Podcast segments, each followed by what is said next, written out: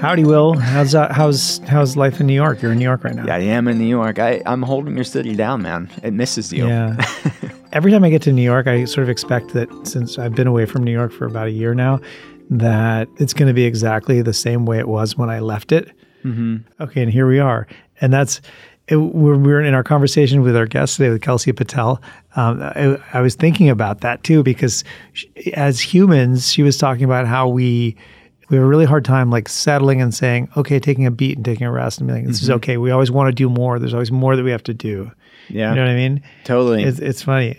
So she is, she's a really cool, cool human being. Kelsey Patel, she's a certified Reiki master and meditation teacher. Yeah. And we get into it today, guys. I mean, if anybody's feeling a little burnt out or a lot burnt out, we will shed some light on this topic with some practical tools anybody can do. And these are honestly Yeah. all free stuff or low cost stuff that any one of us can implement in our lives to bring some calm and de stress and kind of find some Yeah. satisfaction and peace in our life. She specializes in the emotional freedom technique or EFT, which I think is more commonly known as tapping, and is the author of her new book coming out very soon uh, called Burning Bright.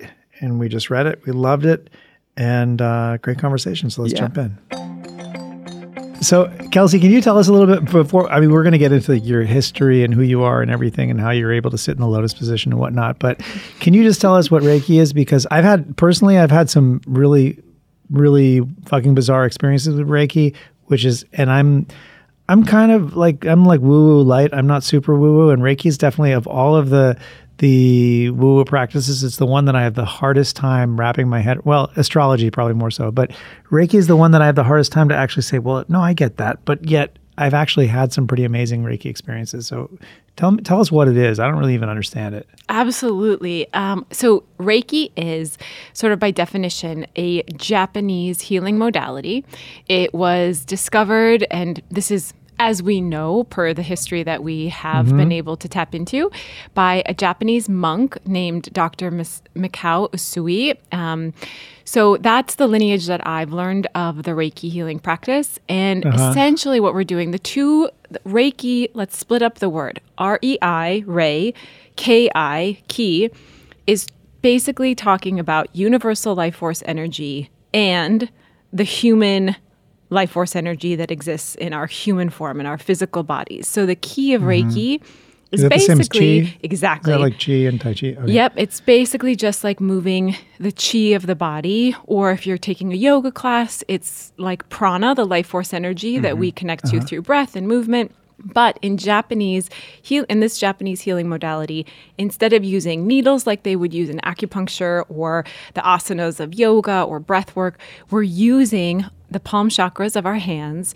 to tap into that universal energy and bring it to bring balance and harmony to the chi of the physical body. Does that make sense? So, what does the typical session, uh, like, Uh, for people that haven't had it, like, what does a, a Reiki session look like? Yeah, so it's different for everybody. The way that I learned was you I talked to a client for a little while mm-hmm. and kind of that essence of peeling back the layers of the onion, the Yeah. more that they talk about like, "Oh, I'm so unhappy at work." And then when we start to peel back the layers, we get into the stinkier part. And it could be a belief system, it could be some old patterns or things that they've carried through their family, through things that they've adapted to, through fear. And then I typically do um, EFT, which is emotional freedom technique. It's also known as tapping. So I'll do some tapping with the person for about 10 to 15 minutes minutes after we've chatted so that I can help get their ego and their mind out of the mm-hmm. way. And then I lay them down on the table and do about 25 minutes of Reiki on them.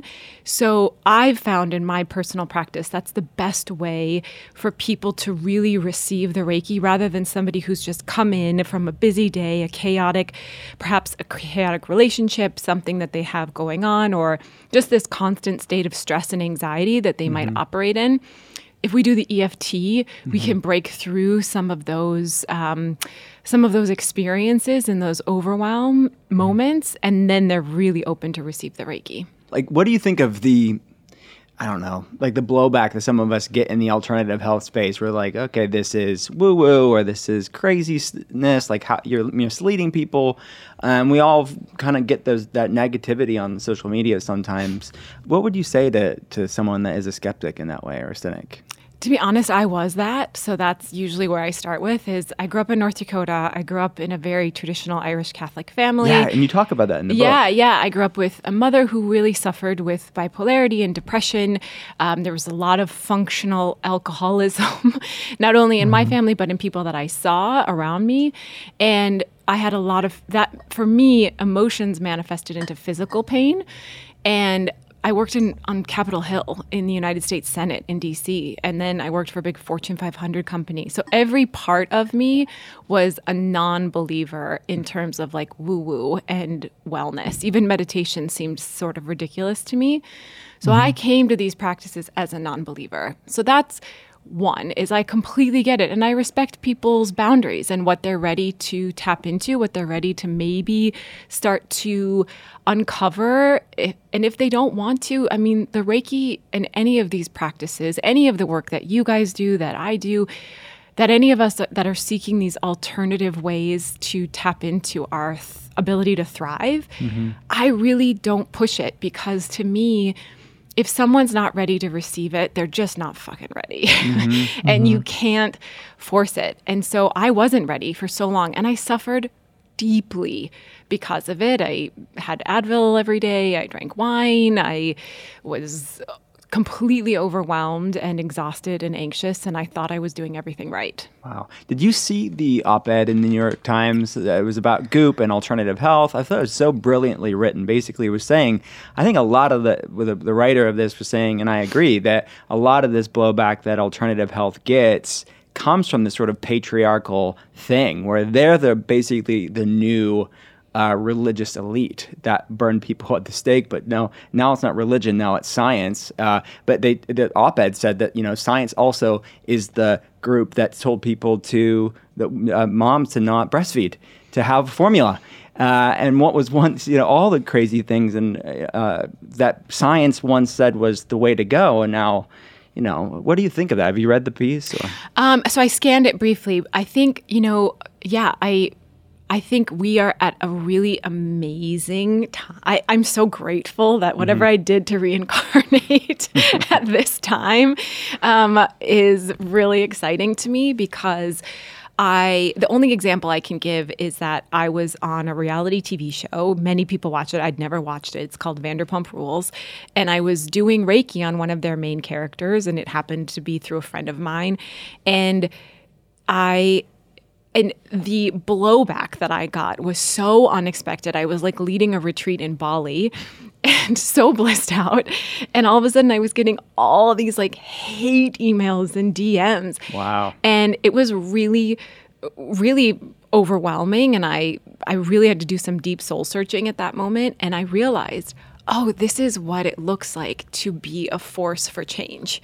is sometimes you're going to have to take all of those mm-hmm. hits. And I think Goop has done an incredible job of continuing to walk the path and mm-hmm. not caring that other there are going to be a lot of people who throw so many different things at them mm-hmm. because they're trying to do something different that is for the benefit of people who are ready to receive it. Yeah. I just actually pulled up the New York Times op ed. I just want to quote it because I didn't do it justice. It says, It's condescending to suggest that if we are interested in having agency over our bodies, if we're open to experiencing heightened sense of, sense of awareness and emotion, if we are amazed by and eager to learn more about the possibilities of touch, and intention and energy, which is what you do. And if we'd like to do everything within our power to stay out of doctors' offices, we are somehow privileged morons who deserve an intellectual read patriarchal beatdown. Mm-hmm. It said mm-hmm. openness to intuitive measures that might help us avoid or ameliorate chronic despair and disease does not make us flat earthers. Oh, I love that so love that. much. And it's true. Like, I mean, it's hilarious to me that there are people out there that think that we're trying to preach something. I'm literally walking out in the world being like, I was a non believer and this shit changed my life. Yeah. And mm-hmm. not intentionally, the life of everyone around me. It wasn't, I was never doing it to heal or support or help the other people around me. I was just in deep need and deep pain. Yeah. And I was doing it for me. And the ripple effect was that it happened to also be supportive to all the people that I love. Yeah. So what I mean, you're talking about this. You mentioned being on in Washington and wor- working for the Fortune 500 business. How did you come to Reiki? H- What was your transformation? What was your experience? So I was, um, I had decided that I needed a big life change, and I kept thinking like, oh, from DC if I moved to LA, and then there I was in a Fortune 500 company, just equally burnt out, equally exhausted, equally overwhelmed. So then I decided I had started taking these fitness classes, and I decided that I would be an entrepreneur and open up these studios. Well, I didn't realize that being an entrepreneur is a whole new host of stress and anxiety. So that was not a new solution. So I started to seek alternative healing modalities just because my back pain and my anxiety was so overwhelming that it it made me question how long I wanted to keep living. If my pain was going to be this bad, like on an airplane with my now husband going someplace fabulous and my head in the seat in front just sobbing, tears streaming because the pain was so bad. Um, so I start. I mean, I would have done anything to help alleviate the pain. And I had had this wellness event, and a woman was a Reiki master, and my friend who's an esthetician said, "Hey, do you want my Reiki master to come in and do Reiki?" And I was like, "I have no idea what that is, but sure." So she comes in and she's hovering her hands around people's head, and in my mind, I think this is total bullshit. And then afterwards, as a thank you, she said, "You know, I'd love to gift you a Reiki session." And I said, sure, because I love free shit. and so I went and I had it, I didn't understand it, kind of like you were saying, Seamus, before. I didn't mm-hmm. really understand it. But all I knew was that I felt really peaceful and I felt a sense of calm and relief that I wasn't I knew that I hadn't found anywhere else. So I started going back once a week. And she was doing tapping and she was doing Reiki. And then I decided to learn Reiki level 1 with her just so I had this healing tool in my toolkit. And hmm. that became Reiki level 2, which became Reiki level 3, which became Reiki master teacher. I never ever started the journey because I thought, I can't wait to have my own private practice or I can't wait to teach other people.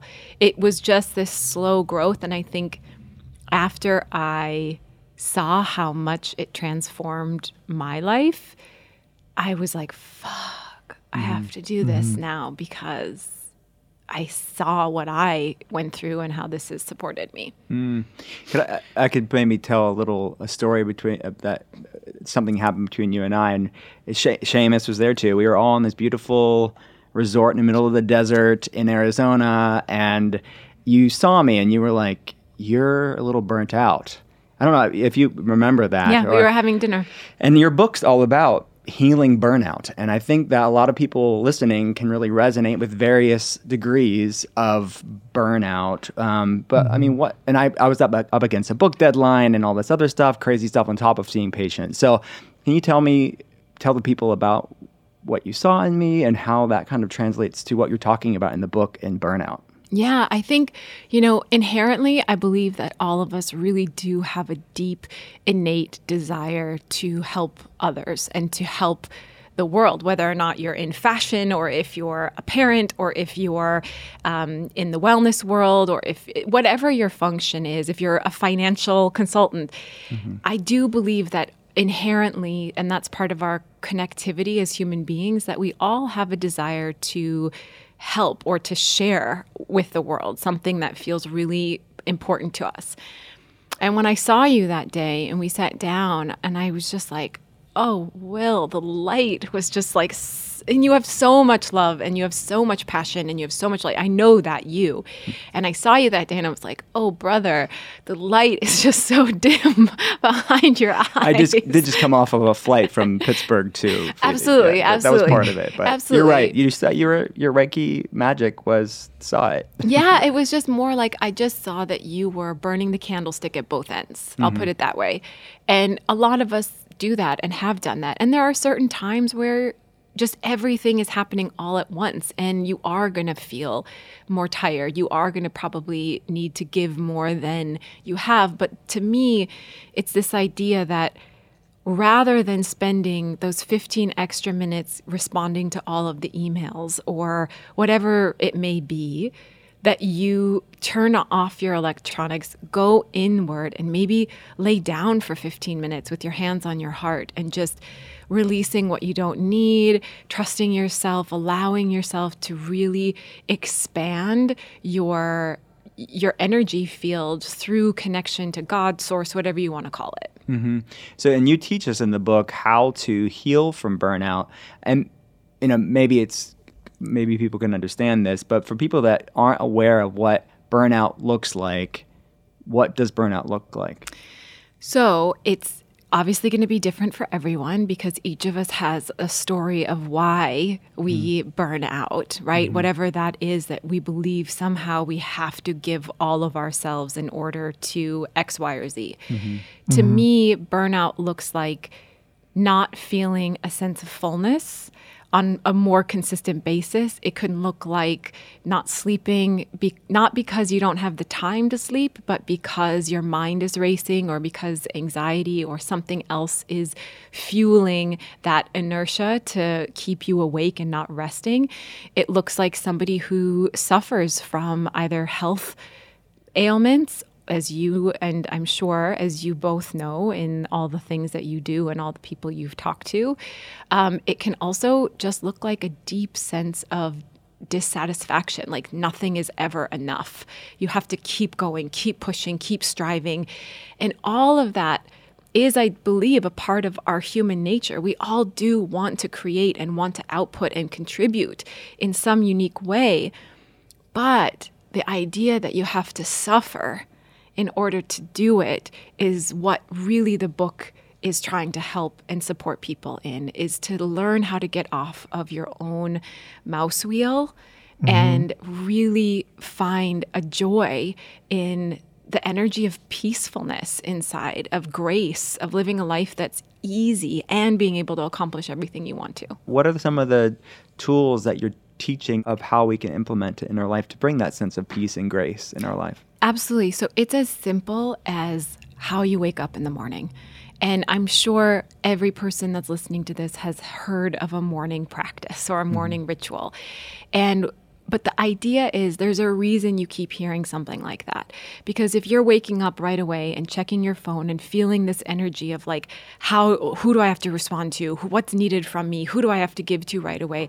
There's no way that you're going to feel you're walking out into the world with a sense of fullness. Mm-hmm. And it could be as simple as setting an intention before you walk into a meeting, before you walk into a dinner, before whatever it is that you're showing up and giving your energy to in the world.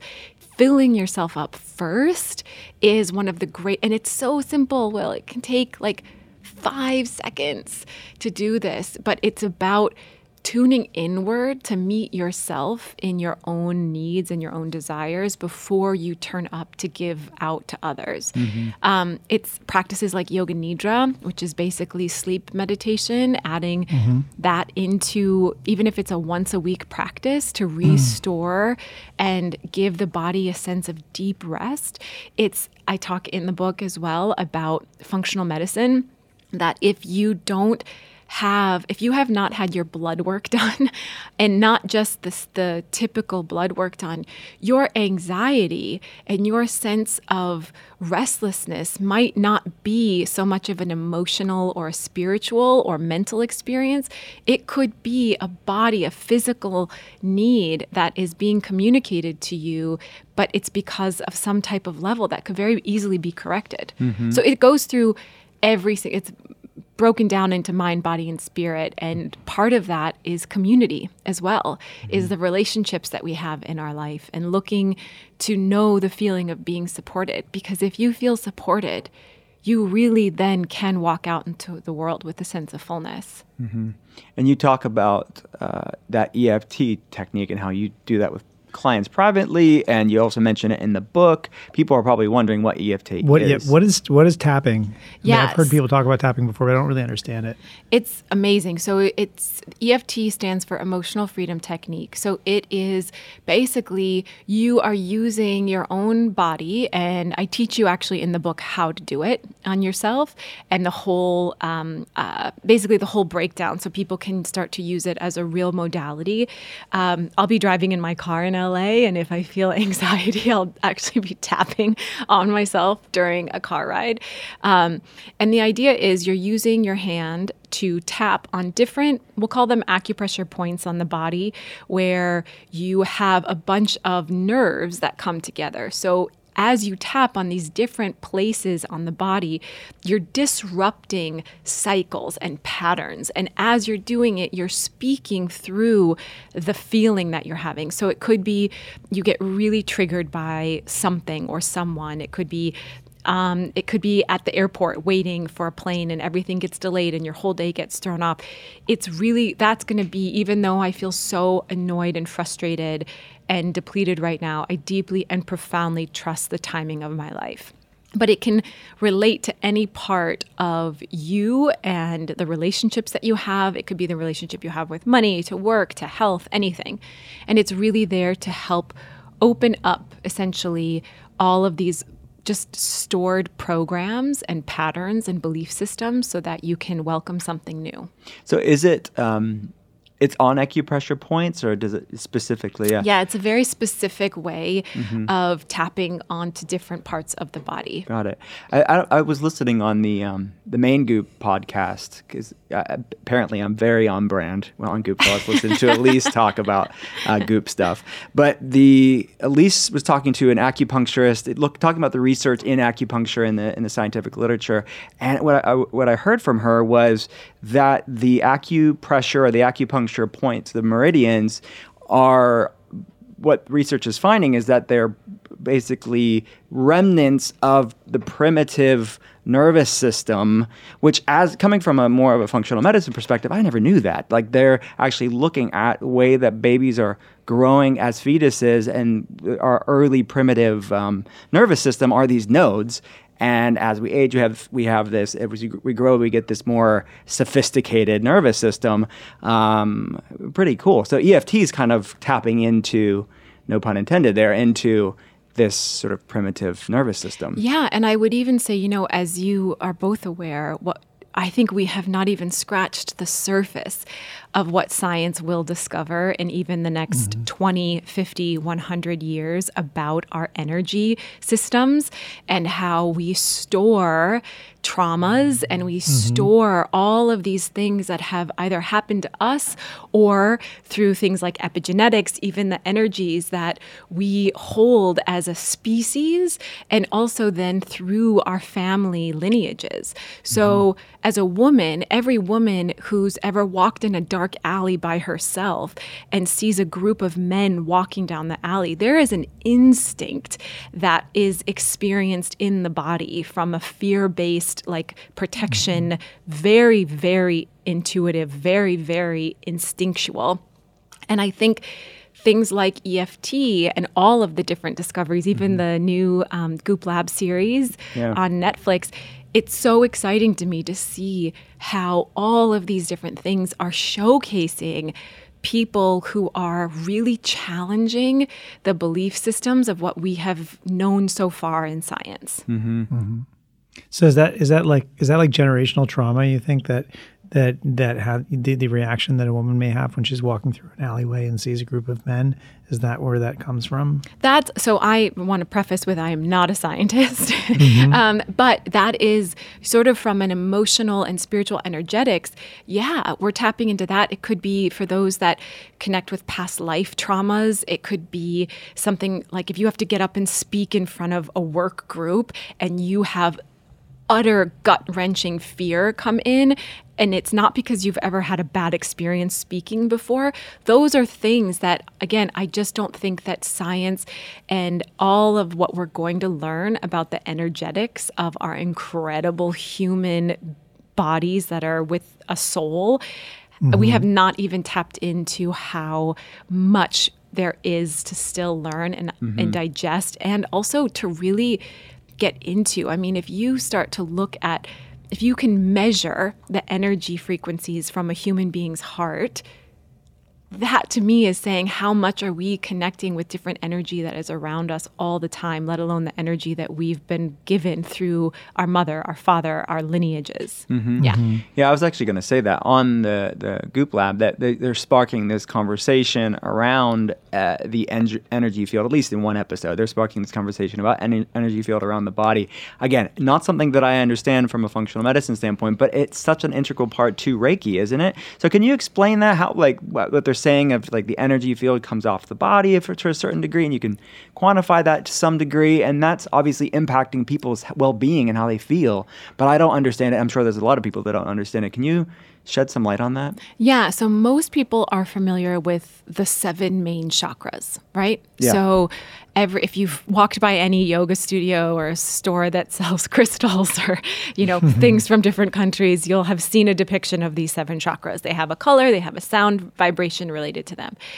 So in this essence of connecting with these energy meridians, the chakras in the body, it's telling us that we hold energy in certain parts of our body. And anyone who's experienced grief, experienced um, mental overwhelm, experienced programming from, say, a parent who's had some type of a neuroses, um, any of those experiences are going to be felt in the physical body, right? If somebody's nervous, they might say, Oh, my stomach is just a wreck. I'm so nervous. So that's actually connected to your chakra, mm. right? That's mm-hmm. not a physical, oh, I ate something and I might have food poisoning. That's a completely different energetic experience, right? Mm-hmm. And it happens as well from the mind.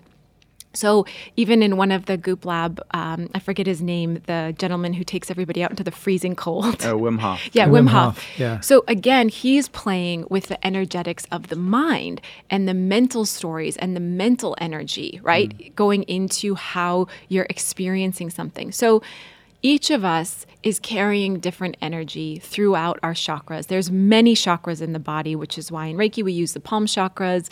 We connect to all the all many different chakras beyond just the classic 7 that we're all aware of. But I would encourage everybody if you really want to know this while we may not have science or any anything that can prove quote unquote that these exist if anyone was to close their eyes right now and take some nice deep breaths and then start to connect with each one of these chakras just become aware of the energy of your root then your stomach, the solar plexus, which is right around the rib cage, your heart, your throat, your third eye going into the mind, and then the crown, which is just a few inches above the center of the head. Mm. If you were to do that and you were really able to breathe into each of those areas, you would know very quickly which one of your chakras is feeling an energetic block or just not as open as the others. Hmm. Does that make mm-hmm. sense? Yeah, so d- that's something that you could you would probably recommend for people to do to kind of check in with themselves. Absolutely. And I think we all intuitively know. I mean, any practice like Reiki or meditation or even in functional medicine, so many of the practices that are out there, or I mean, you and I have talked about this many times of how stress absolutely impacts the physical health of the body, Yeah. right? Mm-hmm. How do you quantify stress? Yeah. How do you measure Yeah, it? it's very You see the ripple effect of it, but you're right, you can't quantify it directly. it's the same with the energetics of our emotional, our mental, our spiritual bodies, right? So to me, we all, all of these practices are not. Anybody who's ever seen me knows I'm not trying to have people keep coming in for sessions. In fact, I like mm-hmm. don't want it. I have too many other things going on. I know that about you. Yeah. so for me, I'm trying to help teach people stuff so that they can become their own healer. They mm-hmm. can start to go inward and recognize what's going on in their body and then meet themselves in that moment and that experience. I have no desire to make people feel or believe that the answers they seek and the health that they seek is outside of themselves. Mm-hmm. Mm-hmm. And we actually, that's interesting because the studies around it, and you and I have talked about it, there's trauma in people's past, like the energy they are holding, the stress, all that sort of toxic emotional stuff and how that's linked to triggering autoimmune problems and how many Mm-hmm. people out there, men, women, anybody out there, we're seeing epidemic proportions of autoimmunity and we can't ignore the emotional, mental trauma stuff and its implication of that. Absolutely. And I would even say, and I, I want to, to preface what I'm about to say with a deep, deep um, love and compassion. I would even say to people who have animals, our animals are so unconditional in their love. And many people have not or may not have recognized the animal is so loving and so open that it wants to actually take on the pain, the sickness, the energy that you, the human, are carrying. And so when people come and maybe they want me to do uh, Reiki on their animals, um, I will, but then I will also talk to them about how this animal is directly connected to your energy. So that's not like they're not passing a physical substance, it's an energetic substance that's being passed and translated. And I so I would encourage the more that a person opens up to their own energy, to their own to what you're walking out in the world with, you everything around you will start to shift. No, it's crazy how many stories there are of, of dogs or dolphins identifying cancer in people or being Yep. aware, changing in their behavior when someone's ill. And we, I think any of us who've lived with, with, with pets before understand that the intuition that animals have is very different from what we as humans have. I mean, we we may have it too, but we've kind of clouded that through through thousands and thousands of years of of so-called logic and reason. And I mean, I, I grew up with horses. I grew up on a farm. I love horses. And it was amazing how horses. They, I mean, horses are really incredible. You know, they can obviously sense uh, changes in barometric pressure and and things that we don't necessarily pick up on. But there's just this in, this intuition that animals have that that we don't seem to have, and I'm wondering if that's some of what happens in Reiki. Because I my I have this as I said, I'm, I was kind of a skeptic, and I think most of my skepticism came from my first experience with Reiki, which is when I was in high school. Um, a friend of mine's mother was a Reiki practitioner, and she she'd like she called it giving light, and she'd give light to the car when the car wasn't running properly, and to the dog, and all of this stuff. And I was like, I this can't say seems- I haven't done that before. yeah, right. Okay. well, that was all kind of weird to me. But then I had an experience um, two years ago where, or actually maybe it was a year ago, where um, I had a Reiki session, which was probably the first one that I really had resonated with me. And I, I didn't really notice anything in the session. However, after the session, the practitioner said, "You know, I'm I'm not really a medium, but sometimes when I'm when I'm doing a session, I'll I'll see things." I, saw a guy who with really bright red hair, and he was wandering in the woods, and he just kept saying he wanted you to know that he's okay, he's okay. And I literally broke down crying because a good friend of mine, and this the practitioner didn't know this at all, um, but two years prior to the day had committed suicide in the woods, and that was literally. I mean, he had shocking orange red hair, and uh, and he was very, you know, he had been he'd suffered from bipolarity and was really had been very depressed for a long time, and it was just so bizarre to me, and that floored me that she picked up on that. Wow. And I'm wondering if if that's is that something common that you actually see things when you're when you're practicing Reiki on somebody? Yeah. So one thing I would say that's incredible, Seamus. Like, wow, wow, wow.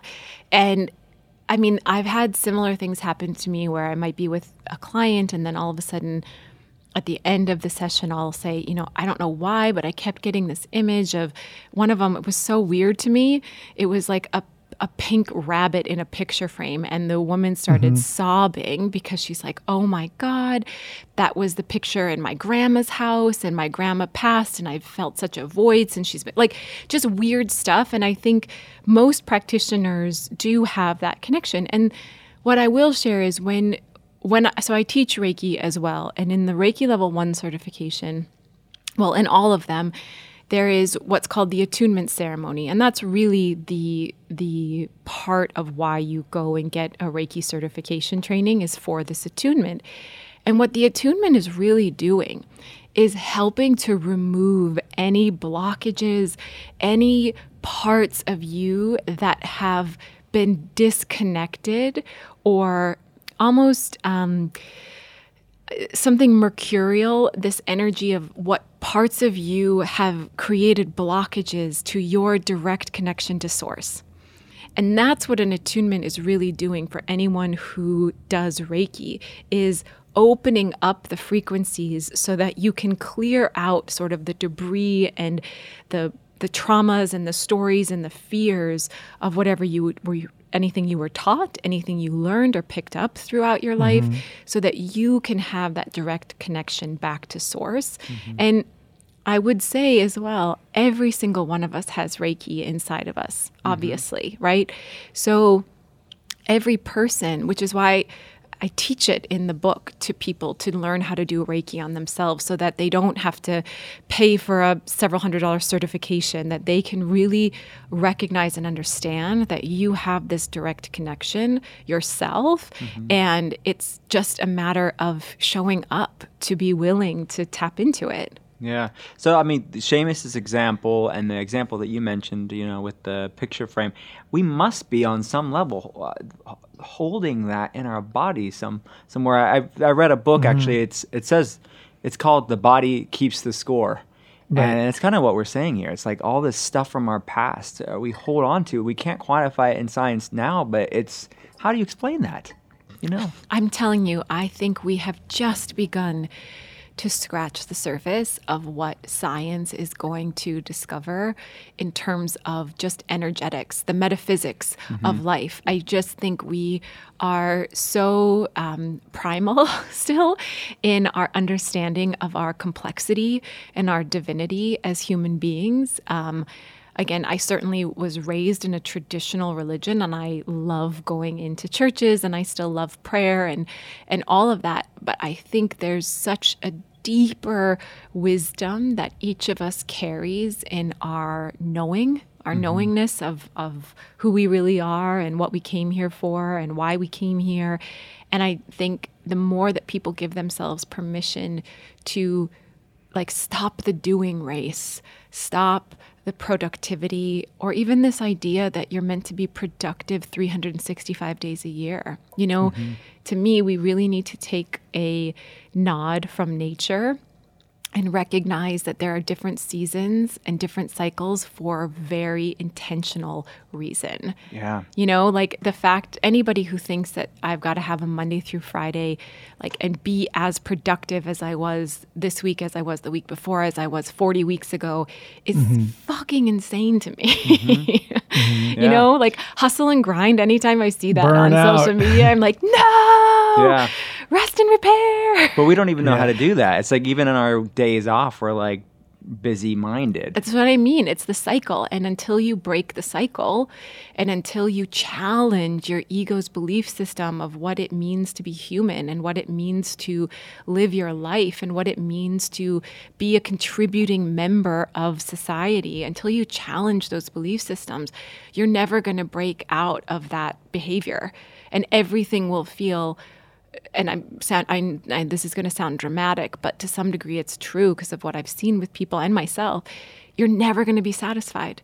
There will always be more to do. There will always be more to achieve, more to create, more mm-hmm. to more to produce. And I really want to support people in challenging that mm-hmm. because to me, ease and grace and joy usually come in a lot more simple ways of living than what the 2020 human mind tells us. Mm-hmm.